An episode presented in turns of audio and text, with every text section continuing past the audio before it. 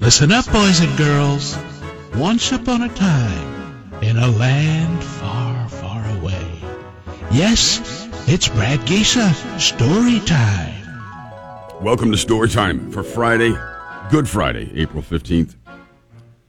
Uh, this is not so much my story as my brother's story, but it's it's a great, it's one of my favorites.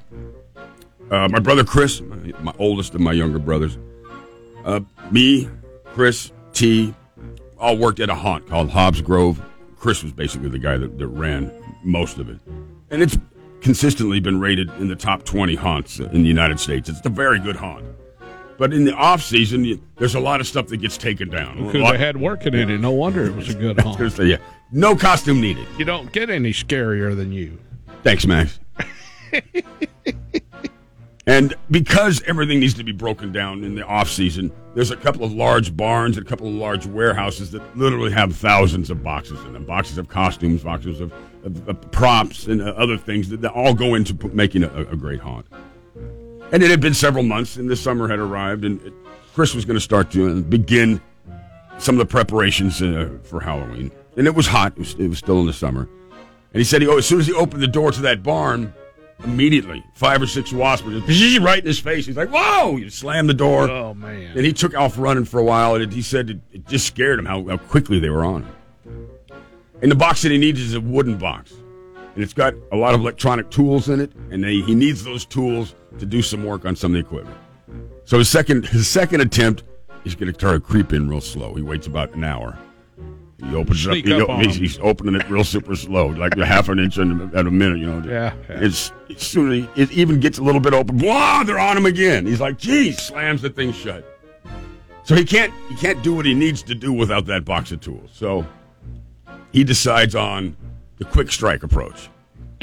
He starts his car, has the door open, has it parked right there by the and ju- as quickly as humanly possible, without thinking about the fact that they're going to be on him, he opens the door, dashes in there, grabs the box, dashes out as quickly as he can, throws the box in the back of the truck, jumps in, and starts driving like a madman down the dirt road. He said, "I thought that would be it." The tenacity of these wasps, they were on him. They were they were in the cab. They're- he's spinning donuts in the dirt. He's, dri- he's driving serpentine. It's all out in the dirt. He goes, I, I can't believe how tenacious they are. He's, he, he drives like three miles through the dirt, and finally, he gets to the open road, the blacktop. Yeah. And then he opens it up. He gets it to about 85. All the wasps are blown out.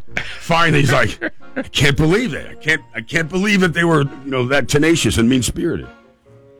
Comes back about an hour later. He goes to get the box, and there in the middle of the box is a wasp nest bigger than a dinner plate. He had cut, he'd run, he'd grabbed their nest. That's why they were chasing. Out of all the boxes, out of all the boxes in that barn, he is not grabbed the very- one Not a very smart that had guy. the wasp. Oh, so man. that's why they were giving up. It's like you stolen the queen, you stolen the colony. That's what it- he had real fear when he told me that because he said they wouldn't they wouldn't leave him alone. It was like I'll bet. he took 'em with he him. Took, he actually, you have our hive. We're not leaving you alone. So that's a. I thought that was a hilarious story What a putz. because you know when you're when you're spinning donuts in the dirt.